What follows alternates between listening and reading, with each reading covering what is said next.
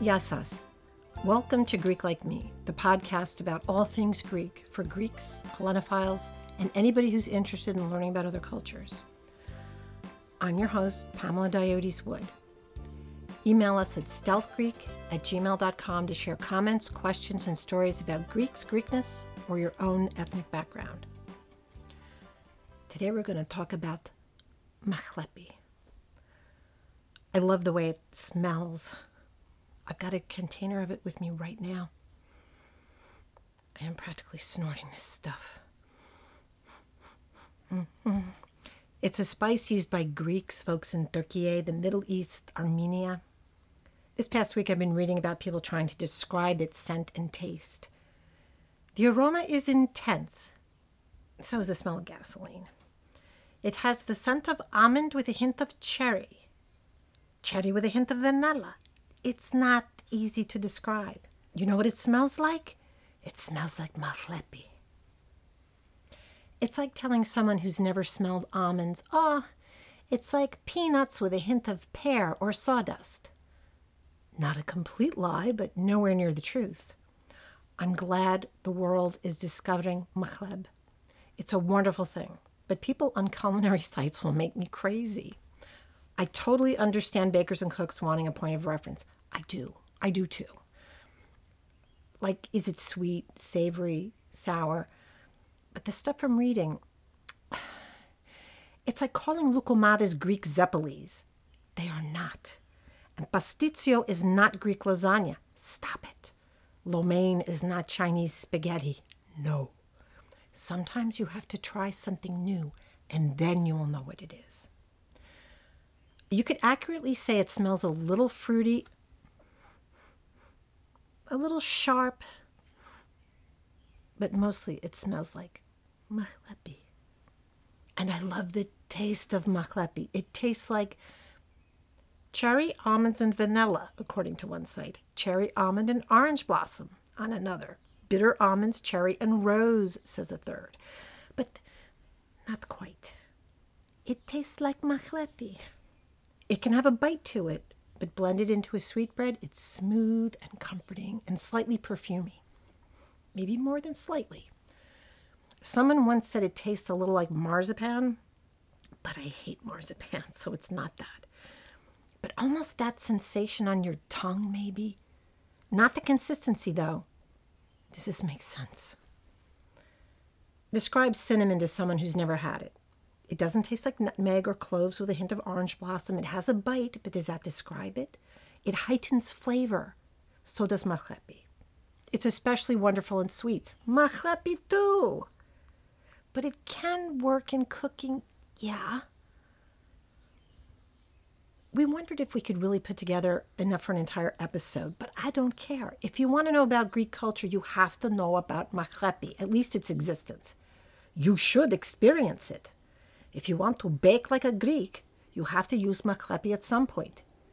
As far as I'm concerned, I'm doing everybody a favor. You're welcome. To Greeks, it's machlepi. In the Middle East, Armenia, and Turkey, they call it machleb. More recipes are starting to pop up in mainstream media, but I really suggest starting out with the old recipes first to really get the aroma, the taste. My ancestors and the others have been using this spice for centuries upon centuries. We know what we're doing, okay? Am I biased? You seriously had doubts? Machlepi shines in sweetbreads, pastries, cookies, custards, and other dairy dishes. But you can also have machleb in breads and buns that aren't as sweet, with cheese. We've got links to recipes on the website from all over the region that uses machlepi or machleb. I could have posted dozens. But what the heck is machlepi? It's a seed that comes from the inside of a cherry pit. From a particular variety of black cherry tree, Prunus mahaleb, sometimes called St. Lucie cherry. Don't ask me why St. Lucie. The closest I could get to an answer with all of the conflicting information I found is that somewhere in France is a convent called St. Lucie that planted these trees when they were all the ornamental rage in medieval times, and that maybe they have a history of making religious objects from the wood. That's all. The trees are native to the Middle East. Some sites say they're also native to southern Europe and parts of northern Europe, or maybe they were introduced there a long time ago. I think the latter is more accurate.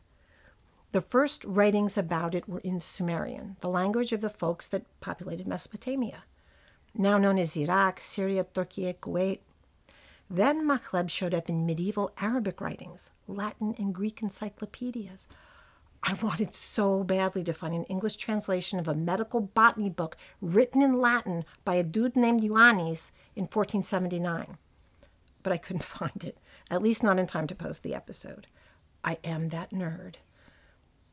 Travelers and merchants from the Middle East brought the mahaleb tree into what is now Turkey and Greece. Later, the Romans carried those trees everywhere, mostly because they're very attractive. They're all over the world now as ornamental trees, even Alaska and Switzerland. The fruit, the cherries themselves, are small, glossy, dark, and very bitter. Not an edible fruit. One site I visited said they're toxic, but that was the only one that said so. If you ate a big handful, maybe, but why? Why would you do that? Yuck. Somebody, most likely it was the Sumerians, got the idea of getting the pit out of that nasty little fruit, breaking open the hard as rock pit, and taking out the little soft kernel inside. The seed, if you put it in your mouth, is also not at all tasty. Although I've never had the soft kernel, just the dried one sold in the markets. The flowers of the mahaleb are said to be very fragrant, which is why it's also called perfumed cherry. The flowers are quite pretty, as I suppose the Swiss will tell us. And that doesn't surprise me. Maybe this is why the Sumerians were driven to dissect that fruit. There had to be something good coming out of that tree, and they found it. The Sumerians started drying those seeds and grinding them to powder to flavor baked goods. Diane Kochilas, famous Greek chef and cookbook writer, suggests boiling and straining them, which I've never done, so that was a new thought for me. I love the way these cookbook writers experiment. We'll post photos of the dried kernels because that's how you buy them and what the ground up powder looks like. Do not pop that powder on your tongue, even though it smells like heaven. I hadn't put a machlepi seed in my mouth since I was a kid. I did it for the podcast, even though I know better. I chewed up that thing. Yep, it's bitter. It tastes almost rancid, but it changes like magic when you bake with it. Use as directed because, like all cherry pits, these contain hydrogen cyanide. I've never heard of anybody poison themselves or somebody else with machlepi. It's an interesting thought. I guess it might upset your stomach if you got carried away. At that point, the taste would probably be ruined anyway. Definitely, it would be ruined. A little goes a long way in flavoring. Also, before we go any further, important allergy alert. I read an abstract on the website for the National Institute of Health I really am a nerd, where scientists prove there's a cross allergy between machleb and almonds. Apparently, almond trees and the machleb cherry trees are members of the same genus. People who are allergic to almonds might have cherry allergies, doesn't always happen because there is a relationship between the two types of trees, but the machleb cherry looks to be more of a definite problem. Just in case you wanted to know this, the article is titled a cherry seed derived spice machleb is recognized by anti almond antibodies, including almond allergic patient IgE. And we have it linked in the sources because, of course, we do. So be careful if you have an almond allergy. If you're eating Greek, Turkish, Armenian, or Middle Eastern baked goods in particular, ask if they contain machleb. Let's talk about the important part what kind of foods we put machlepi into. Greeks mostly use machlepi for sweetbreads. The Easter tsoureki, the New vasilopita. I remember the aroma in my mother's warm kitchen when she was baking the holiday breads. I just wanted to breathe it in. I'm taken back there every time my daughter Sandra and I make the Easter bread. I'm not, in general, a food sniffer, but when it comes to tsoureki, you want to like inhale it before you eat it. You just do. Machlepi can also be added to rice pudding. Greeks make excellent rice pudding, and I'm not even a huge fan of rice pudding in general, but I'll take risogalo any day of the week. And my husband's Cuban arroz con leche, also delicious. Machlepi is a nice addition to cookies like kourabiedes and gulakia, or galaktoboureko, also known as milk pie. God knows why. It's like a bready custard and phyllo. Some add machlepi to the honey syrup that you pour over the nice hot tray of baklava to give it that sticky sweetness. Greek Cypriots make a sweet and savory cheesy Easter bread called flaounes. They're individual breads that almost resemble sealed tarts, like the folded over on itself. They have eggs, raisins, sesame, mint, and lots of butter. Easter breads are traditionally rich and a little decadent after all those days of fasting. GreekBoston.com had an interesting point about Machlepi and early Greek immigrants. It's not surprising that when Greeks first migrated to the West, they had to live without Machlepi. What a horrible thought! When I was a kid, it was expensive. It's still not cheap, but it was expensive. And if you didn't get to the Greek store at least a week before Easter, you might find they'd run out. Then you had to call aunts, cousins, friends, whatever Greek you knew, and see who had some to share. I can't imagine what it was like making the traditional holiday breads without it. So the early Greek immigrants had to make do with substitutes like cinnamon, lemon rind, anise, orange rind, all flavorful ingredients. But it makes me think of the American Civil War soldiers having to substitute chicory for coffee. Maybe it had its advantages, but it sure didn't taste like coffee. Choreg is a braided Armenian uh, yeast bread. It's traditional for Easter, but many Armenians eat it year round. They can either be sweet or savory depending on the tradition of who's making it, the family tradition. It's spelled either C H O R A G or C H O R E G, choreg. Armenian Kitchen says either way, it's always eaten with cheese and a strong cup of coffee. It sounds good. Popular uses for machleb in Turkey include a savory bun called pogaça. This is a really versatile bun that can have many different fillings, as well as different herbs and spices added to the dough, including machleb. Then there's simit. I love simit. It's a circular bread with sesame. There was a little Turkish bakery in nearby Montclair that I could walk to, and I walked there often. I literally cried when they closed. I just found out that in the US, simit is sometimes called a Turkish bagel. Just call it simit delicious. Although in the video recipe we linked, the simit looks smaller and fatter than any I've ever seen. They kind of look like bagels. I keep getting distracted looking at Turkish, Armenian, Egyptian, Syrian, Palestinian, and Lebanese recipes, whether they have machleb or not. They're so familiar in so many ways, but at the same time different from what we do. I saved a ton of them in my YouTube history because now that I ground up some mahlepi for the photograph, I need to use it up while it's still fresh. Ma'moul cookies are semolina cookies especially popular during holidays like Eid or Easter. There are a lot of Orthodox and other Christians living throughout the Middle East, so they are used for both holidays. YouTube channel Feast in the Middle East demonstrates her mom's traditional Palestinian take on ma'moul using machleb. I love that she hands it over to her mom to run the recipe. Check out the link. I keep finding mentions of an Egyptian paste using machleb that's spread on bread for breakfast or snacks, and I've gone insane trying to find it. It includes sesame seeds, nuts, honey, and olive oil, and I want to eat it right now. I finally found a post on Serious Eats where the writer says two parts sesame seeds, two parts honey, one part extra virgin olive oil, and just enough machleb to make its presence known. If you've never used machleb, be careful. And how delicious it would be rolled up in a pastry. If anybody listening has a different recipe or can tell me what it's called, please email or leave a message on the website. Really, like six different sources mentioned it, but not one even said what it's called. That's just wrong. Is there a curse on anybody who dares say the name of this food? Really?